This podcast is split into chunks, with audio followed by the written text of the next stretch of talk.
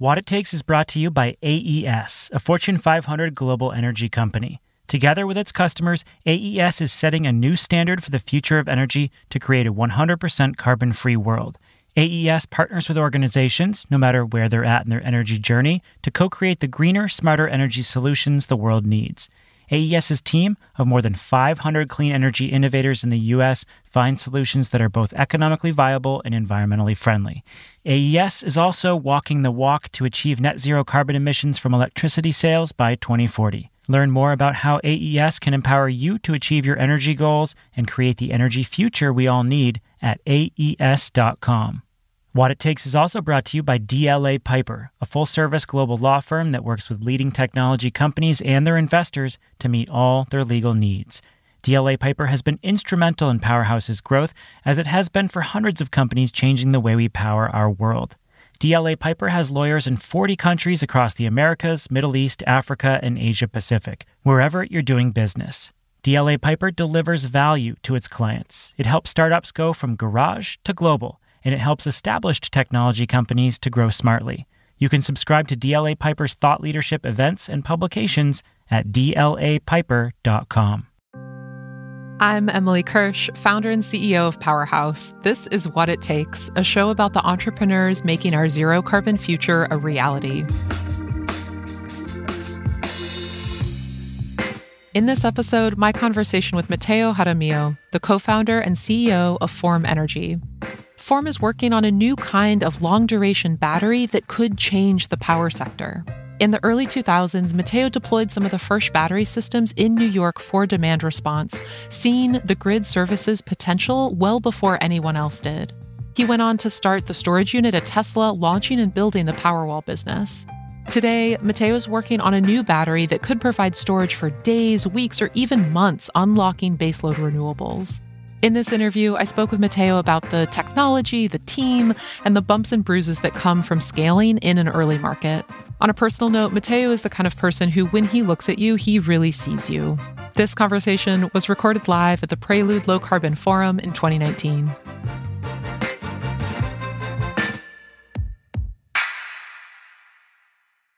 Mateo, starting with just kind of a light, easy answer, tell me about your greatest failure. I'm actually kidding. We're going to get to that later. Just jump right into it, Emily. um, no, actually, going to start with start with Form Energy. So, Form Energy seeks to enable the entire world to be powered by wind and solar by replacing all baseload power, including gas, with long duration seasonal storage. But in your words, what is Form Energy? Yeah, yeah, we're not very ambitious, um, so we're taking we're taking a very small bite out of the battery pie. Uh, yeah, the, the goal of the company is to really develop the kind of energy storage you need uh, to enable the world to run entirely off of wind, water, or solar. Uh, in other words, to have a fully renewable uh, power generation infrastructure. And uh, batteries, of course, have been around for a very long time. There's lots of different kinds of batteries. Uh, but as it turns out, the kind of battery that we need to enable that 100% renewable future um, is something that we just don't have right now. And in fact, it's nothing that looks like anything that's even close to things that have been developed to date. And so Form started out uh, really with the, uh, the thought experiment of what would it take um, to solve that equation. Renewables plus a kind of battery is cheaper than thermal generation, and work backward from there. And, and what fell out of thinking about it in that way uh, was, was something very specific uh, around just how different that kind of battery is. Um, for example, uh, you no longer need to chase cycles as a key figure of merit. Um, lithium ion batteries, of course, have been uh, driven to be a lot better than they ever were, uh, and they now can attain thousands of cycles over the course of life full charge, full discharge. Uh, but it turns out that in the case of solving the long duration intermittency issues associated with, let's say, wind or solar, uh, cycles is really not the problem. And so we, we, really rethought what was really necessary to succeed. and, and arrived at some pretty surprising conclusions. Taking this back to where it all began, you grew up in Salinas, California, which is an agricultural area about an hour south of San Jose. Mm-hmm. You're the son of a Mexican American civil rights lawyer who represented farm workers and mm-hmm. a white middle school English teacher. Your dad was a priest Uh, no, not, not, a priest. Not was going to be a priest, but he's Catholic. Your mom yeah. uh, is atheist. You grew up Catholic and are still practicing. How did your parents' yes. careers and their beliefs shape you growing up? Well, in, in every way you could possibly imagine. I, uh, in many ways, I uh, won the parent lottery.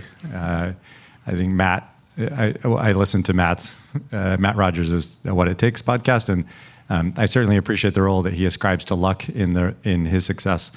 And I think the same is definitely true for me. Um, uh, but I really think about it in terms of uh, family, and you know, you don't get to choose your family. And I I've been uh, blessed really to to be a part of a family that is so great. And obviously that starts with my parents. And uh, yeah, my parents were really hard, are very hardworking people, uh, very humble, very modest, um, and they are optimists, uh, which is probably the greatest thing that they gave me. Uh, in addition to just supporting me, my parents never told me what to do, ever. Uh, the expectations were very high, of course. Um, uh, the standards were very high, uh, but they never ever told me what to do. Mm. They just only ever supported me. So uh, it was a, I, I couldn't have asked for a, a, better set of circumstances growing up. Um, Salinas is a, a, pretty interesting place, uh, going through a lot of transition in general. Um, it's not where you would think uh, think of as, as sort of a, a place for uh, for a lot of people to kind of come out. I, I went to Harvard undergraduate. Um, not very many people did that, uh, leaving Salinas. Um, I went through the public school system there. It's large, it's chaotic, it's you know California public schools. Uh, but there, there are some phenomenal pathways through there, and, um, and, and with the support of my parents, uh, I was really set up to do pretty much whatever I wanted to. Speaking of your high school, I know it was 80% Latino, had about 800 students per grade. Um, well, 800 students in the freshman class, and by the graduating class, there were about 450. So wow. the dropout rate was pretty wow. high. Is pretty high. My house, yeah, total was about 2,000 kids. Wow. I know you took school really seriously and were competitive about your grades amongst your friends, including your friend who is now the managing uh, managing director at Breakthrough Energy Ventures, Dave Danielson. Uh, tell me about your friendship with Dave. Yeah, Dave, Dave is my best friend, and and has been since I was 15, since we were 15 years old. Uh, Dave's a Dave's a great guy, and he is my best friend not because he lets me get away with things, but because he has always challenged me, mm-hmm. and I think I've challenged him too uh, in the right way. And we just we're very sort of like-minded kids that uh, wanted to think big and compete with each other and be ambitious, and um, but also have a fun time. And uh, and I think that still holds true for what we're doing. Mm. Anything you want to share about a particular road trip that you took with Dave Danielson? Dave and I have taken a couple road trips. Uh, no, probably not. Fair. Yeah. Both of your parents went to Stanford. Your dad is one of six kids, four of whom went to Stanford. So your youthful act of rebellion was to go to Harvard. Uh, what did you study and what did you learn? Yeah, I- indeed. Um, and also, uh, I mean, a comment about my dad's side of the family, well, my mom's side too. That you know, that, it was a different era, of course. Um, but my dad's generation, his, his he and his siblings, they were the first kid, kids, people in the family to go to college, and uh, and and the fact that they all were successful, not just the ones that went to Stanford, but the, but they all uh, went on to achieve very good things, um, is is really sort of the standard that I grew up with, uh, and my mom as well. Um, so that that's what I meant um, earlier. Uh, so uh, yeah, act of rebellion was to not go to Stanford. My brother was there at the time that I was considering colleges, and my cousin was also there at the time. Um, and uh, and I wanted to chart my own path. Um, I wanted to go do something that didn't feel quite so familiar. Um, even growing up in Salinas, we spent a lot of time going to you know the Stanford Berkeley football game every year, and, um, and so going to Harvard felt different. Uh, and going to a place that I didn't know, going to Cambridge, uh, experiencing winter for the first time, really. Uh, I didn't know anybody at the college, um, and, uh, and, and, and it was a way that I wanted to test myself. I very intentionally wanted to go do that kind of thing and sort of see how I could stack up and see how I could compete. Uh, it appealed to me to, to try and do that. What did you study? I studied economics. I graduated with a degree in economics and, um, and spent a lot of time in environmental economics in particular. You graduated from Harvard in 1999 at the peak of the first tech bubble. A friend of yours was starting an early AI company in Cambridge that was able to raise more than $50,000 or some 50,000, $50 million without a business model, which you thought was crazy. How did working with them shape your next steps as far as your career? What did you learn from that experience? It, they were heady times, uh, as anybody who lived through those times remembers. Uh, it was surprising, though, to me, even with as little experience as I had as a 22 year old kid fresh out of college, just how little diligence was done uh, at the time to, to garner a lot of money uh, from investors who probably should have known better. And, um, and, and what that confirmed to me, uh, uh, I mean, it was just kind of chasing the money, and there wasn't really a formal business plan associated with it, or if there was, it was very flimsy. And uh, it reiterated to me the importance of working on something that really mattered. Uh, it, I, I, sort of jokingly refer to that phase of my life as performance or venture funded performance art. I mean, it was a, you know, we weren't doing anything. It was, it was, a, it, it, yeah, really, it, was, it was a performance more or less. Mm-hmm. And, um, and so that very clearly to me, uh, I took away that, that I didn't want to do that kind of thing. I wanted to work on something meaningful. Um, and also, importantly for me, uh, just as a category, I didn't find software compelling. That's not really what motivates me. Um, is working on on just software. Uh, I realized uh, sort of in the in the negative that I wanted to work on hardware. I had no idea what that meant, of course, but I, I thought that it, ultimately software was not going to be where I wanted to spend my time. Mm. Where did that thought process lead you? So obviously, if you don't want to work on software, you just go to divinity school, which is what I did. obviously, obviously. For for those who that path is not obvious, yeah. give us a little insight into sure. your thinking and process. Yeah, there, there's a little bit more there. Yeah, uh, I I didn't. So I was at that company for I think a total of three years, uh, but realized sort of two years in that that was not going to be what I wanted to do longer term. And and as I mentioned, I I really did want to uh, work on what I felt was something that was really meaningful to, to me personally. And, and as you mentioned earlier, I, I grew up a practicing Catholic and um, take my faith very seriously today. And I, want, I had some questions that I felt I, I had to answer uh, and, and wanted to answer them in a, in a thoughtful and systematic uh, and, and patient way. And so I, I applied to him and ended up going to the um, Yale Divinity School, where I studied theology for a couple of years. Um, but the, the intention there was not to just study theology. I, I was open to the vocation of the priesthood, of, of getting ordained. Um, and so that was a, a, as a bit of a sidestep, uh, you could say. It, to me, it didn't feel quite so drastic, but um, I think maybe from the outside it looked like a, a, bit of a swerve. But for me, it felt very, mm. very consistent. Mm. You nor your dad are a priest that I know of. That's right. uh, so why why not? What did you learn in divinity school, and why did you decide not to follow what would have been the expected path? Yeah, so th- there are people for whom they can't imagine anything other than being uh, an ordained minister, and very clearly, I realized that was not me. Uh, and very specifically, in, in very specific contexts, one of the great things about the Yale Divinity School is that it does explicitly prepare people for the ministry and it puts students who go there through what they call the vocational discernment process. And it's a very structured process whereby you understand you're fit for the vocation. And, and the term that a lot of people use, or that is used in general, is uh, the calling, really, uh, to that vocation. Um, but of course, by going through the process, you learn skills that one can very easily apply to any vocational discernment process, not just for the ordination, for example.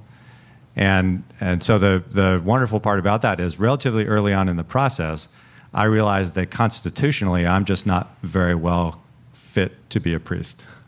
I, I, I tend to, it requires a lot of problem listening as a start, and I'm very impatient when it comes to that.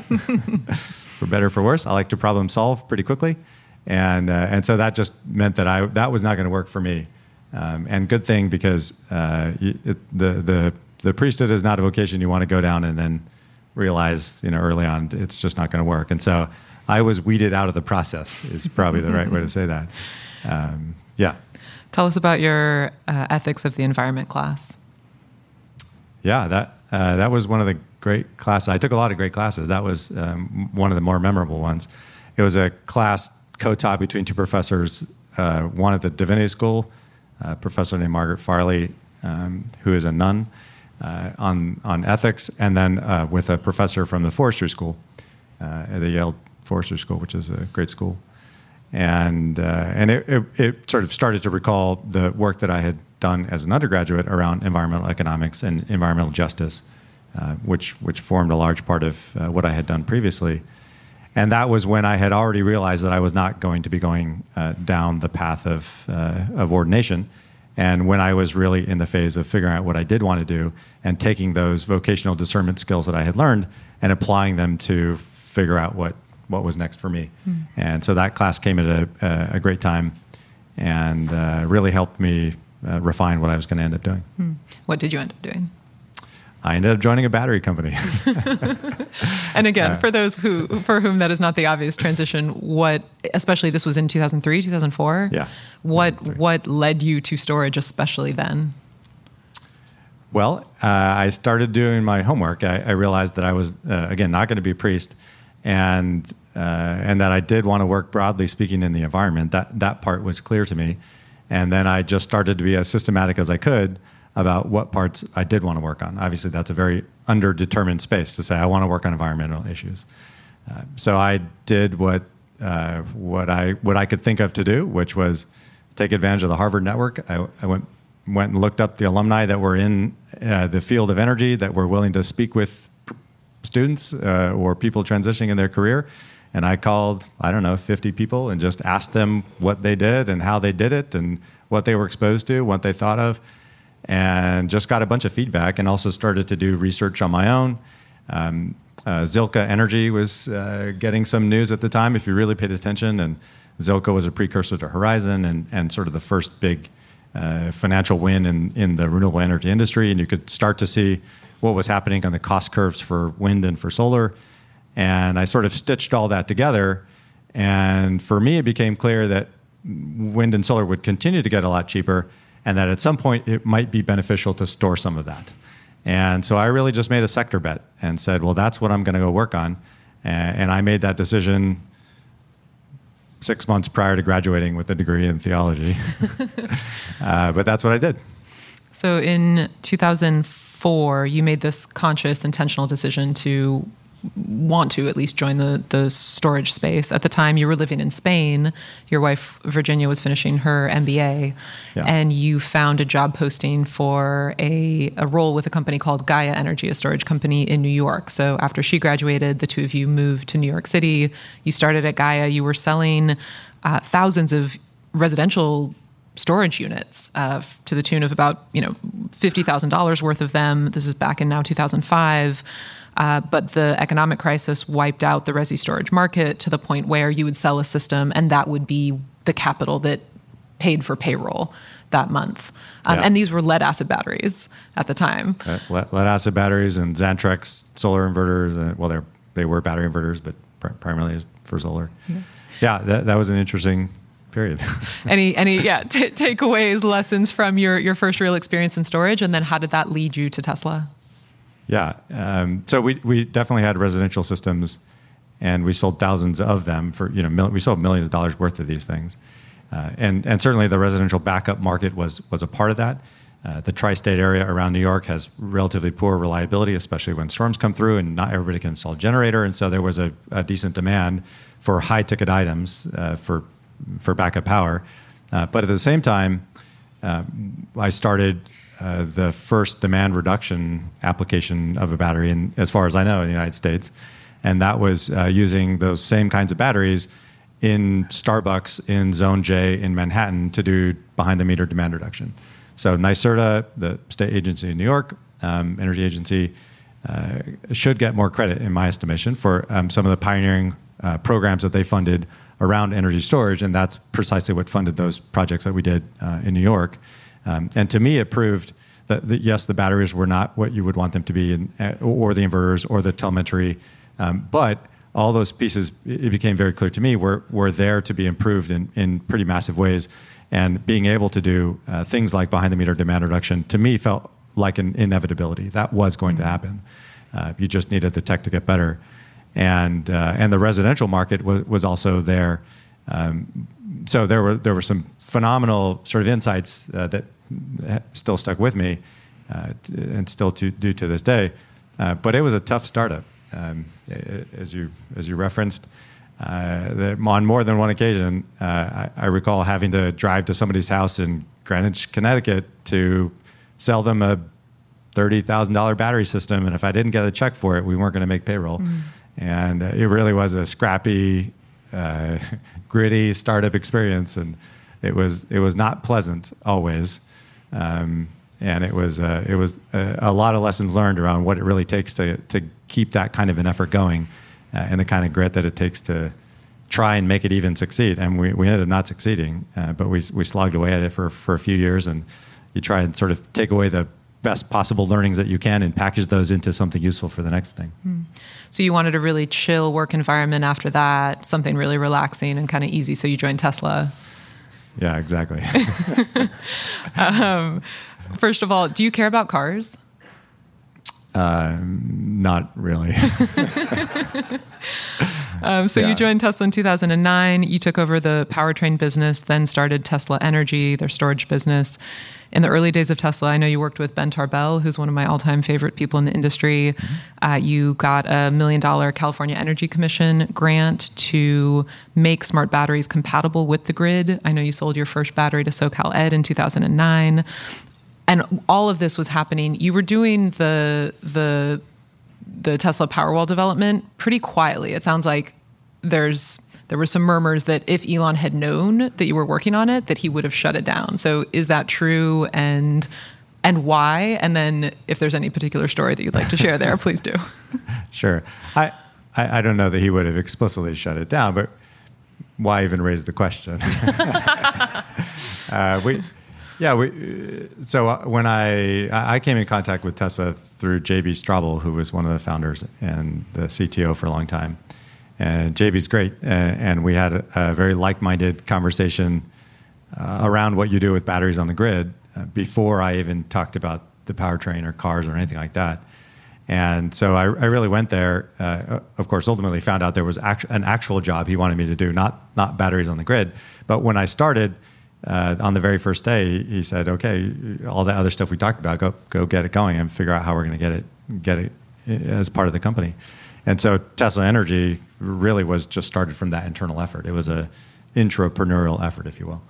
And, um, and we knew that we needed to secure our own source of funding. This was before the, well before the Model S was launched, of course. Uh, the Roadster was having its own uh, difficulties getting into the market. And so uh, we had to have that secure uh, pot of funds. And uh, so the way that we did that uh, with Ben and Eric Carlson and, and others, we applied for a grant out of the Solar Initiative, the California uh, Solar Initiative program, and it was to take essentially what was a, a smart battery that Tesla had developed for Daimler uh, for their smart electric smart program, and adapt it for uh, residential use. So convert it to be compatible with uh, Outback inverter or uh, SMA inverter, and. Uh, and so that was really the beginning of, of that effort, and, and we did that very quietly. Um, but one thing that I found is if you if you shone just a little light uh, in inside of the company, there were people that were sort of naturally attracted to that kind of a light. Hmm. Um, even at a company that like Tesla, which is which even then, so when I joined, we were a couple of hundred people, maybe 300 people, something like that. Uh, but it was growing very very quickly, and even in that kind of environment where it still itself is a startup, there are always people who want to work on the next startup thing. And um, I found that to be true not just at Tesla, but at places like Daimler or Toyota, and you sort of people find their way. The, the, there's a lot of self-selection that happens throughout companies all the time, and and so this sort of scrappy skunk works on the side project, we didn't actually have too hard of a time getting people to spend their extra time working on it because they wanted to, and that was the kind of people uh, that is the kind of people that's that's at Tesla today in general, um, and so we did it. We did do it very quietly, but. Uh, but we did it very successfully and, and uh, had some great people working on it. What It Takes is brought to you by AES, a Fortune 500 global energy company. AES imagines a future that is 100% carbon free, and it's doing the work today to make that future a reality. AES is partnering with organizations to help them transition to new, smarter, and cleaner solutions, all while continuing to meet their energy needs and give them a competitive edge. Creating a greener future for everyone means working together globally across industries of every kind, from utilities in Hawaii to corporations in Virginia, and at every stage of development. In the US alone, AES's clean energy business is leveraging its 2.5 gigawatt portfolio of renewables and 12 gigawatt development pipeline to co create and scale innovative solutions like solar, wind, energy storage, and hybrid clean technology portfolios to make the biggest impact to both your sustainability and business goals. AES is setting a new standard for the future of energy. Learn more about how you can join at aes.com. What It Takes is also supported by DLA Piper. DLA Piper has been instrumental in Powerhouse's growth and success as it has been for hundreds of companies changing the way we power our world. DLA Piper's team of technology sector lawyers supports clients with their legal needs across the globe. As demand for zero carbon energy and other climate solutions grows, startups and established companies in the energy sector are looking to their lawyers to provide more than just legal knowledge. They're also seeking in depth sector know how and innovative solutions to the challenges they face. DLA Piper's energy lawyers deliver focused, creative sector advice wherever in the world clients need it. Being both global and local, DLA Piper understands the technical, geographical, commercial, and geopolitical factors that shape the energy sector. DLA Piper also has a podcast called Beyond the Curve, which features topics and guests from across the business spectrum. Its goal is to help businesses and communities navigate the challenges they face in today's world. You can find Beyond the Curve on podcast platforms like Apple Podcasts, Spotify, or Stitcher, and find more about programs and publications at dlapiper.com. You were at Tesla for seven years. Uh, I know that you have three kids, the third of whom was born uh, while you were at Tesla. Tell me about the birth of your third. Yeah, that came at a tough, tough time. Uh, so we launched Tesla Energy in spring of 2015, and he was born six weeks prior to that. Um, so uh, I was smack dab in probably the the hardest stretch of my time at the company uh, trying to get that effort launched. And you know that was the culmination of six years of work for me at that point. Uh, and uh, we had the big launch event, um, but my wife gave birth in the in the hospital. And I went back to work the next day. Uh, took took no paternity in that case, um, which it, I, I, I, in some ways is a regret, uh, but in in other ways. Uh, I was working on the thing that I had wanted to do for a very long time and uh, and it just you, you don't you can't time these things always and and I think one of the lessons there for me is that uh, kids are they never come at a convenient time but you should always want them and uh, and I was I, I mean obviously I love him he's he's a fan, all my children are fantastic uh, um, but uh, but yeah that was a hard stretch and it was uh, I, I think I I think I figured out just where my limit is as far as work and sleep and trying to balance it. Mm-hmm. Yeah. So you decided to leave Tesla in 2016, not knowing what you would do next. I know you looked at ag and water, but kept returning to storage. And with the encouragement of your friend Dave Danielson and also Ilan Gur at Activate, in 2017, at 40 years old, you decided to start Verse Energy. And then six months after starting Verse Energy, you merged with another company called Baseload Power out of MIT, um, which could have been a competitor. They had already raised $2 million in seed funding from the engine. That became your seed round post merger. So, first, why the merger? Yeah, uh, leaving Tesla, it was just time to leave. Uh, I needed a break, uh, sort of as, as I had mentioned. Uh, and increasingly, it was clear to me, um, although I didn't know that this would play into what I would do next, it was increasingly clear that lithium ion is not the panacea that I think many of us in the industry sort of had originally assumed it was. Um, and so when I left, I, I, had just had more of a time to think about that and had time to uh, revisit, back to my vocational discernment periods. Um, how, how do you figure out what to do next? And I really tried to do something other than storage. I, truly, I gave it a good shot. Uh, but it turns out, having thought about batteries for as long as I have, it, it's kind of hard for me to just put down. And I, I kept returning to that. And, uh, and the, the discernment process tells you that if your brain naturally keeps returning to something, that's probably a good indication that that's something you should spend a lot of time on. Um, you know, what, what do you what do you read it truly in your spare time? What, what, how, when your mind wanders, where does it go? Right, just pretty simple things. Um, and so for me, very clearly, it just it was storage. I, I can't not think about it apparently at this point. Um, and so I, I, really started to lean into that, and I, and and it was really with a thought experiment, um, which was, uh, you know, as we started to see.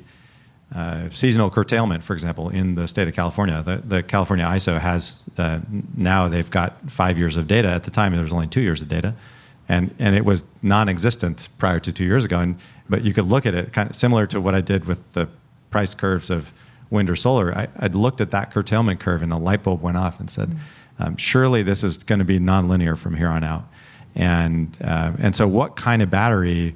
not only solves the curtailment problem, because maybe that's not really the fundamental problem, but what kind of battery allows you to fully replace, let's just say, natural gas?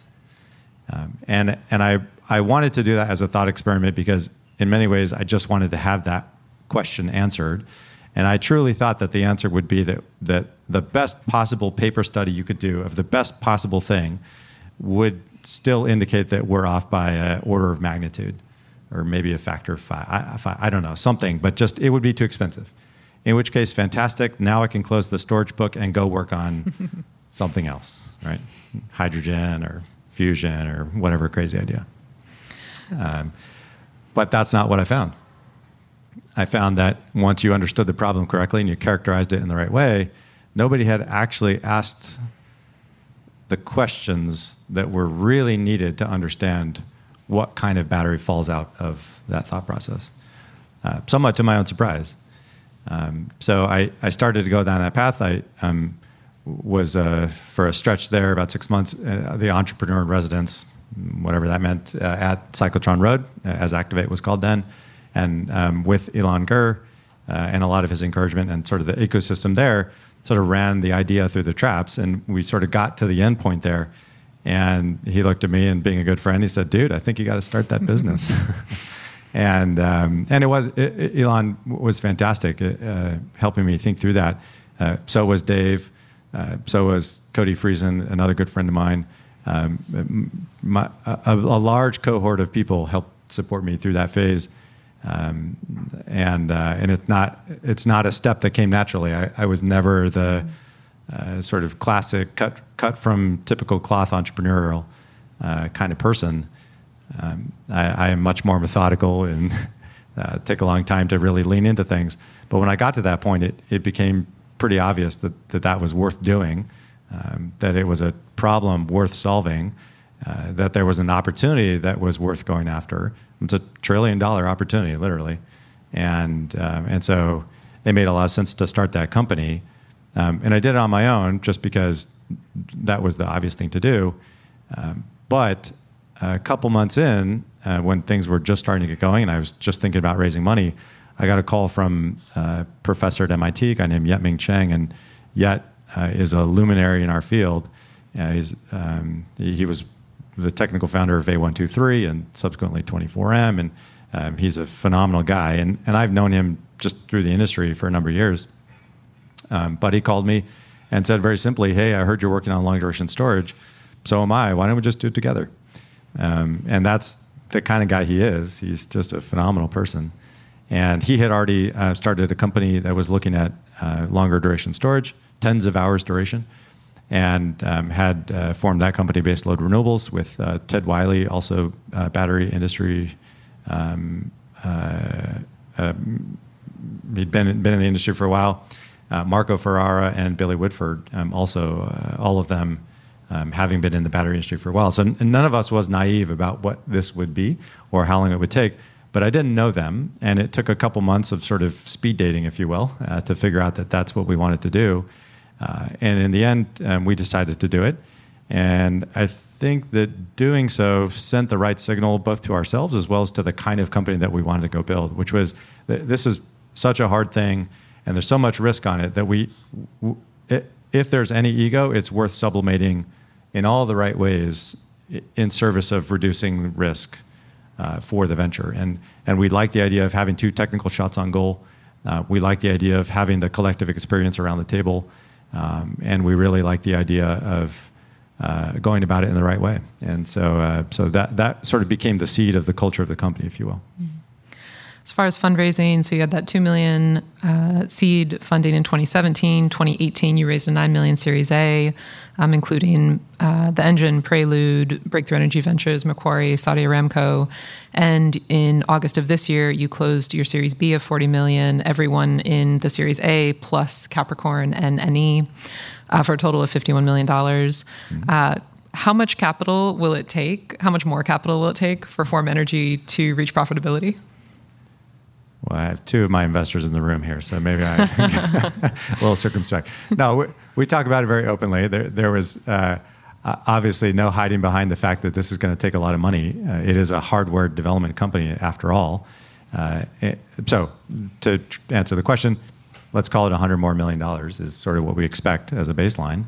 Uh, the payoff, though, is is quite large, and I and I think the reason why our investors see that number and it doesn't cause them to run for the hills is because we are going about this in such a different way. Uh, we have thought very deeply about the kind of thing that has to su- succeed and, and has to be meaningfully different from everything else that's, that's out there on the landscape. We've invested very heavily in the software side of things as well, uh, which we're already making revenues on actually, um, to really quantify uh, to a very precise level exactly what we mean when we say long duration storage. Is that 20 hours? Is that 2,000 hours? How does that fit in? Um, and what are the exact applications? How do you get this kind of new thing that nobody's ever seen before uh, into high value applications of the market? How do you make a difference? Right? Um, so that so we're, we're going about it in a bit of a different way, and it, and it also means, by the way, not just building in the end thinking you're going to build a factory and sell product at margin. Um, that's also not the business model that solves. Um, so I think we've we've had a chance to rethink with our investors, of course, um, how we go about trying to solve this problem and how to build this kind of company um, so that we don't go down any of the pitfalls that have uh, shown up for a lot of other attempts in this space. There, there's a lot of learnings out there, which is one of the beautiful things about being a part of a founding team like this. We can all pull off of relevant experiences um, and, uh, and bring um, some very Levin perspective to the table on it. Mm. When you say long duration storage, you're talking about hundreds of hours, and industry standard for lithium ion batteries now is about four. So, for people who tell you that what, or think, maybe they don't say it to your face, if they think what you're doing is impossible, mm. what would you say to them? Well, they, they have no idea what they're talking about. uh, I, I mean, it, it, things feel impossible until somebody does it, right? And, and I think that uh, you know, one analogy that I, that comes in handy, I find when talking about batteries and the kinds of batteries that we need. Um, I'm a runner, so I, I think about uh, think about running. Um, you know, think about sort of very high performance runners, and uh, you you very rarely see people run meaningfully different distances at very high levels. And so you would you would never take a sprinter and expect that they would compete at the highest level in a marathon uh, or vice versa. Right? In other words, specialization across distances matters a lot. Uh, they're, they're just very different kinds of kinds of athletes in the end, and the, it turns out to achieve the goals that we have, or or another, stated another way, to go after the biggest opportunities that are out there for energy storage, you need to run a marathon. You don't need to run a 200 meter, 400 meter, 800 meter sprint. Mm. We've got great batteries that do 15 minutes to four hours, maybe even into the 10 hours. But as you look at the evolution of the grid and you look at the penetration of renewables and what it says about what kind of battery you're going to need, or again, thought of a different way, what kind of battery you would want as an entrepreneur to be able to bring to the market to go after the biggest possible opportunity, it implies something that's dramatically different. And you know, again, to not lean too hard on the running analogy, but until very recently, it was thought that humans could not run ultra marathons, for mm example. Um, that was impossible, right? Or, or to uh, be gendered about it. It was thought that women specifically could not possibly run a 100 mile race, right? Just impossible. Well, guess what? It's totally possible. And you just had to have the brave souls that decide to prove that, that it was possible. And, um, and you have to know you have to know what to do and you have to know how to go about it. And you've got to pick the right material set and the right abundance features and everything else. Mm. Uh, but, but I think we've done that. Mm. And and I, I, know that we have an entitlement to play in that space that we're targeting, which is, uh, which is 10 or 100 times cheaper than anything else that's out there. Mm.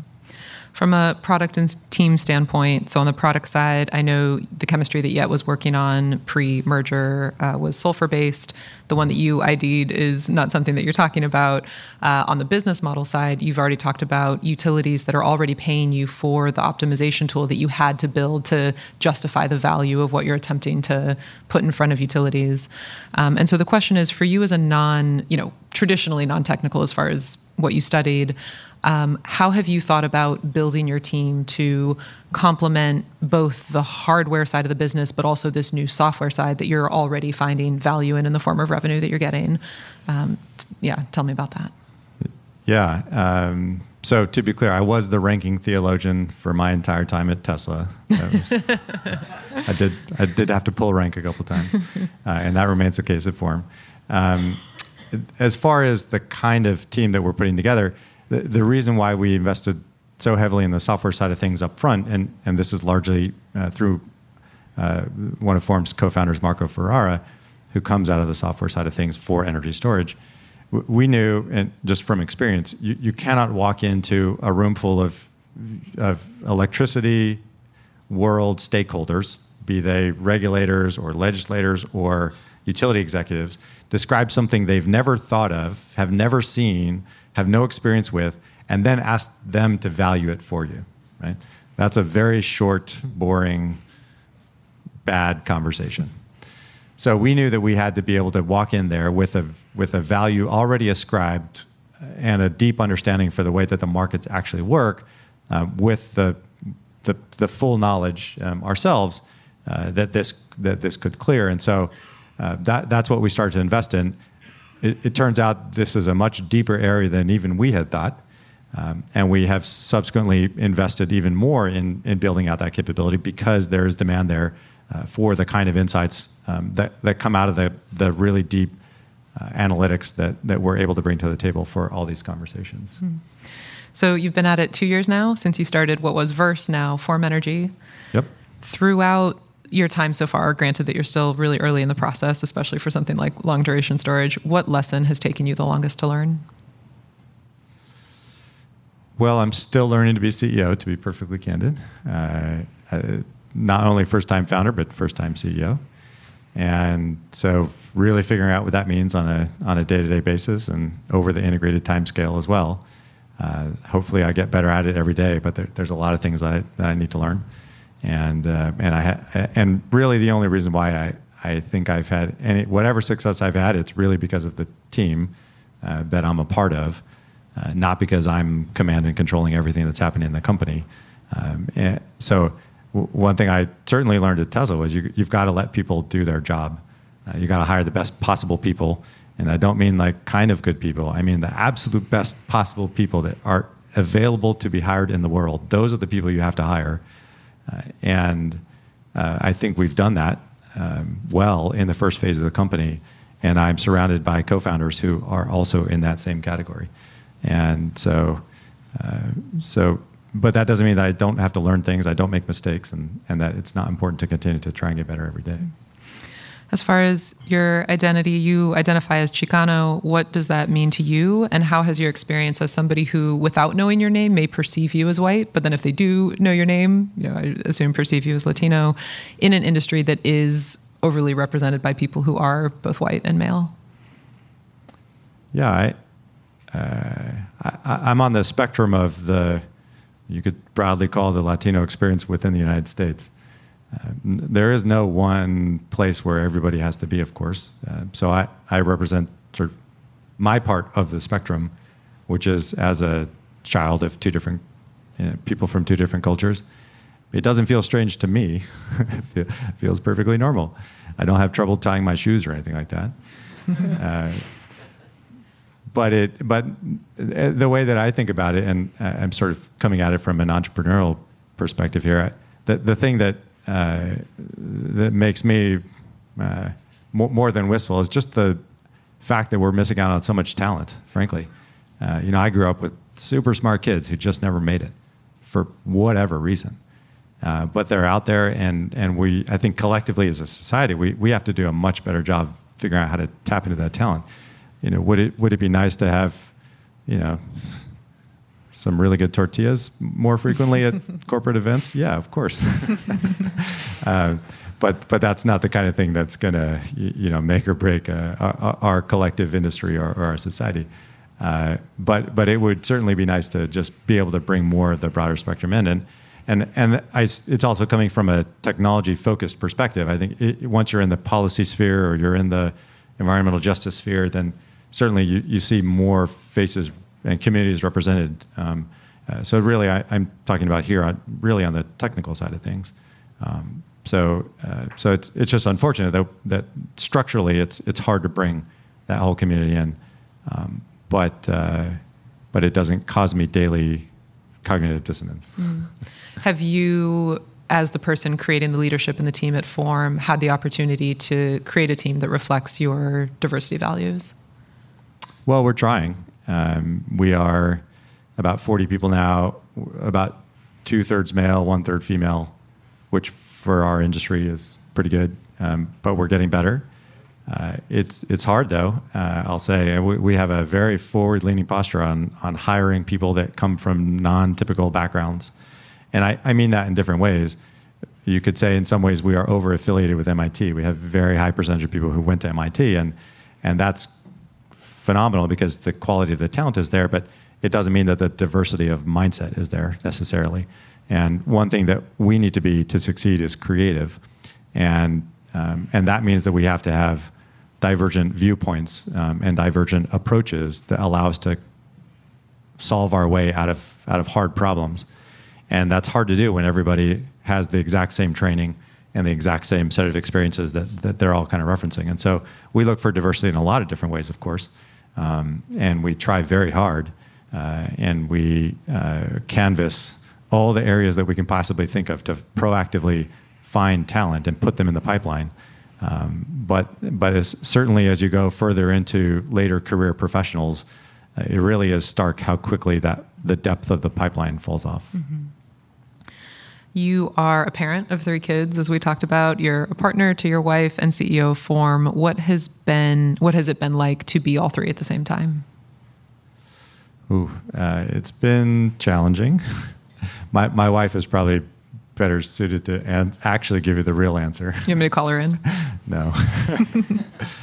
uh, yeah, it, has been a balance. I, one phenomenal thing about uh, being a part of a founding team is that it feels much more integrated with my life than my time at Tesla, for example, mm. uh, which was in many ways isolating. Uh, you know, the, the, the company is insatiable uh, and will always ask for more uh, especially at a, at a, place like Tesla, run by a guy like Elon. Um, and so that was always very hard to integrate any sense of family life into that effort. Whereas being a part of a founding team of the company, my my kids know my co-founders. Um, uh, they ha- you know they they get along famously. Um, the co- my whole team has met my parents, uh, mm. so it, it feels like a much more integrated experience. And it doesn't mean that it's not hard, nonetheless, switching between the contexts all the time. Um, but it, but it, for me personally, it's a lot less isolating. Mm-hmm. Uh, as a family, we've been in Boston the last two months, or sorry, last two years, the summers of the last two years, and and that's wonderful. Partially because San Francisco is so cold in in August, but um, but it's it's been a a challenge, of course, but it's also the b- being CEO and starting a company and having a family and trying to be good at all three of those things um, ha- has been uh, challenging, but also giving some great opportunities to figure out ways to integrate those things that I didn't know were possible when, for example, I was at Tesla. Where is Form Energy today, and where will you be in five years? So today we are uh, just coming out of what I would call the hard science phase of things. Um, when we started the company, we we truly didn't know if the universe would work the way that we hoped that it was going to work. And and I think today we feel pretty good about how the universe works uh, in the way that we want to. And uh, so that that phase is is now being put to a different use, which is continued improvement, of course, but we feel we're standing on very stable ground scientifically and now the the next phase of the company really is to go make a product um, in many ways, and so that that's why we raised the Series B, Uh, our first electrical engineers started this week. I know that may sound strange for a battery company, but uh, we have a lot of electrochemists and material scientists um, who really work inside the cell. And now that the cell has some stability in terms of its um, architecture and, uh, and format, we can start to think about what multiple cells uh, look like together, and of course the entire system. Um, so that's where we are right now. Uh, in five years, uh, the expectation is that we will be scaling up our, our product in the market, and that projects will be getting developed using this, this battery, um, this, this bidirectional power plant, um, that we will be actively retiring uh, thermal assets in favor of uh, renewable assets. Uh, but it will really be at the beginning of that curve. This is a, an industry that does not turn, turn on a dime. Um, so we are, that's one of the benefits of the software work is that we can engage our future commercial partners in meaningful ways right now, uh, contractual ways right now, um, and identify the, the most linear path to get into the market at scale. Before we close with our high voltage round, last question for this piece What does the future of energy and storage look like? The future will continue to be pretty diverse. Um, the, the grid will always, in general, prefer a diversity of assets. Uh, we don't we don't want to overly rely on one thing, and so for energy storage, I fully expect that to be uh, certainly lithium ion. There, there's no way lithium ion goes away in any sense. Uh, it will provide a very continue to provide a very valuable function on the grid. Uh, but I do think that in addition to what lithium ion provides, a, a longer duration format battery will be available on the grid. And and part of the way that we know that is um, pumped hydro. Whenever you can build it very very very big, it gets built. Uh, it's getting it, it, it is not trivial to do in this day and age, of course. Um, and the durations aren't always available for what you might want. Uh, but the the example is there, and and the fit and function of that asset into the market is is certainly proven. And uh, so, in many ways, we we just need the technology to be to be ready and developed. Uh, so I think in the end we'll have a, a, diversity of kinds of assets on the grid continually, uh, and I, I think uh, Form Energy will, will play a key part in that. Uh, but we will not be the only ones by any stretch of the imagination. Great. Our high voltage round starts with a question that I know I've been wanting to know from you from a very long time. I think everyone in the audience does, which is if you were an animal, what animal would you be and why? oh, uh, I would be. I'd be a dog and and why. I, don't have a breed of a dog, probably a, a mutt of some kind. Uh, dogs dogs have a specific need to be in relation. I think in a way that appeals to me, um, and especially dogs and humans. I, not to go back too far into the theology, but the you know humans want to be in relation, and and I, I it's a you know what, why the environment what you know even going back further why do i work on the environment? For me it's a uh, it's a human issue really. Um, if we don't take care of the humans the humans definitely won't take care of the earth. And uh, those things really feed back onto each other. And i think dogs uh, are in relations with humans in unique ways. What inspires you? Uh, the the beauty of the earth if you had to start a new career tomorrow, let's say not in storage, what would it be? Well, it definitely wouldn't be in the priesthood. Uh, it, it, would probably be in agriculture somehow. Hmm. Other than yourself, to whom do you attribute your success? My parents. When have you failed? Lots of times, in many ways.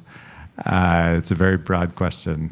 Uh, professionally, uh, the first company that the Gaia Power Technologies was a was a hard thing, and uh, I think it's it's maybe a cavalier, especially in Silicon Valley, to to wear failure as a badge of honor. But that was painful for me, and it was not the way that that you know, some of that played out. I'm not. Uh, I could have done so many things better, frankly, and it's still you know I can still feel exactly how bad that was uh, on occasion. And, uh, and it's a, frankly, it's a memory and it's a feeling that as an entrepreneur, mm. I, I try and access to make sure that I don't ever have to feel that way again. Um, so, if, so I, I, am not proud per se of that failure. It was hard, uh, but I do try and use it in the right ways. And and I fail as a parent daily, all the time. What's the best investment you've ever made? Uh, best investment. Um, it's probably in the relationships with my friends. What's something that you thought was true that you no longer believe? Uh, that lithium ion will solve all the problems on the grid. if Form were to fail, why would it fail? Well, there's still a thousand reasons why the company might fail. I don't think, though, that it would fail because we've picked the wrong pathway. I think we've made the right decision. You, you have to, you know, in my mind, it's important to not overly index on. Again, my investors might not, not, not like hearing this. Over index on the outcome. We've set up the company in a way that it's set up that that, that gives us the greatest chance of success. And in some ways, that's as, that's as much as we can control. Now, we have to continue to invest in our, our people and, uh, and, and make sure we have enough capital. Uh, but the strategy is very, very clear. Right now, we do have enough capital, and we need to make sure that the message is out there and we develop the market. Um, but, but there are any number of things, nonetheless, that could trip us up as a company. We're still very early in the, in the phase. Um, so the, but the one thing I worry about most is that we do not hire the best possible people in the world. And so it, it really, the standard of excellence that we have at Form is very, very high. And we intentionally try and find those people and convince them to join the company. And I think that we're doing a pretty good job of that. But I, that's the thing I'm most paranoid about uh, because I do think that that is where we most likely would fail is if we don't do that. The, the margin for success and failure around talent is very, very thin. And the kinds of problems that we're solving require the best people in the world. And I, this is another learning from Tesla. Tesla has soldiered through so many challenging times um, because of the strength of the vision of the company and the strength of the engineering in its troops. And, and Drew Baglino, who's the CTO there and a good friend and, and team, and before him, JB, um, the, the team that they've put together is the best engineering team in the world, hands down. And I've, I've seen it up close and firsthand, and I know what it takes um, to make sure that that's the standard that you, that you hold. What is your, I'm sorry, when are you your best self? Uh, probably right after a run.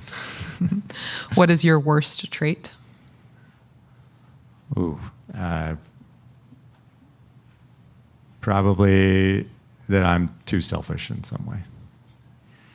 If you could change one thing about the world, what would it be? Uh, I get to wave a wand. Sure. uh, I would. Uh, I would make sure everybody felt loved. If there was just one person who was going to hear this podcast, who would you want it to be? Mm, my parents, both of them. What is the hardest kind of help to ask for? Hmm. Uh, probably on parenting things. Hmm. Yeah. Finish these sentences for me. Companies fail because uh, they don't have a vision that everybody knows how it fits for them. If you really knew me, you would know.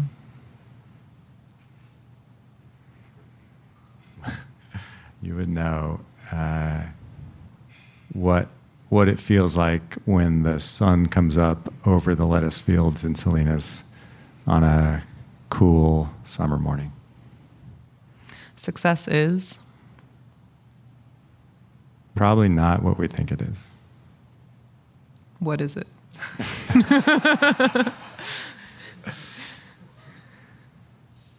it's more than one thing. I, I think success, I mean, at this point in my life, I realized that I, I could have all the business success in the world, and if I don't have a good family life, I would not feel successful. And and vice versa. So for me, success is balance in a lot of ways. um, and it's it's m- more than just the one thing that we think of. If I could have done one thing differently, I would have. I would have started a company sooner. I'm most proud of.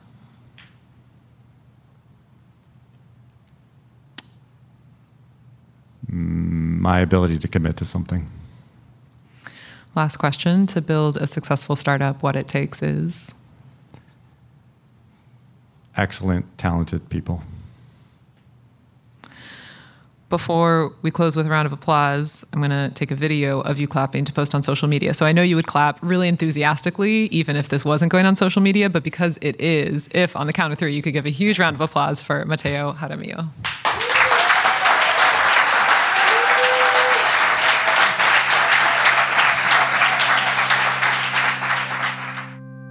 You can listen to all our What It Takes interviews since 2017 right here and join us for news stories of founders who are building a carbon free future, their upbringings, their risks, their failures, and their breakthroughs that are transforming our world. We're launching new episodes monthly throughout 2021. Subscribe everywhere you get your podcasts. What It Takes is produced by Powerhouse in partnership with Postscript Audio. Powerhouse partners with leading corporations and investors to help them lead the next century of clean technology innovation. Our fund, Powerhouse Ventures, invests in founding teams building innovative software to rapidly transform our global energy and mobility systems. You can learn more at powerhouse.fund. That's powerhouse.fund. Our executive producer is Stephen Lacey. Our producers are Jamie Kaiser, Rye Story Fisher, and Emma McDonough. Sean Marquand mixed the episodes and composed our music. I'm Emily Kirsch. This is What It Takes.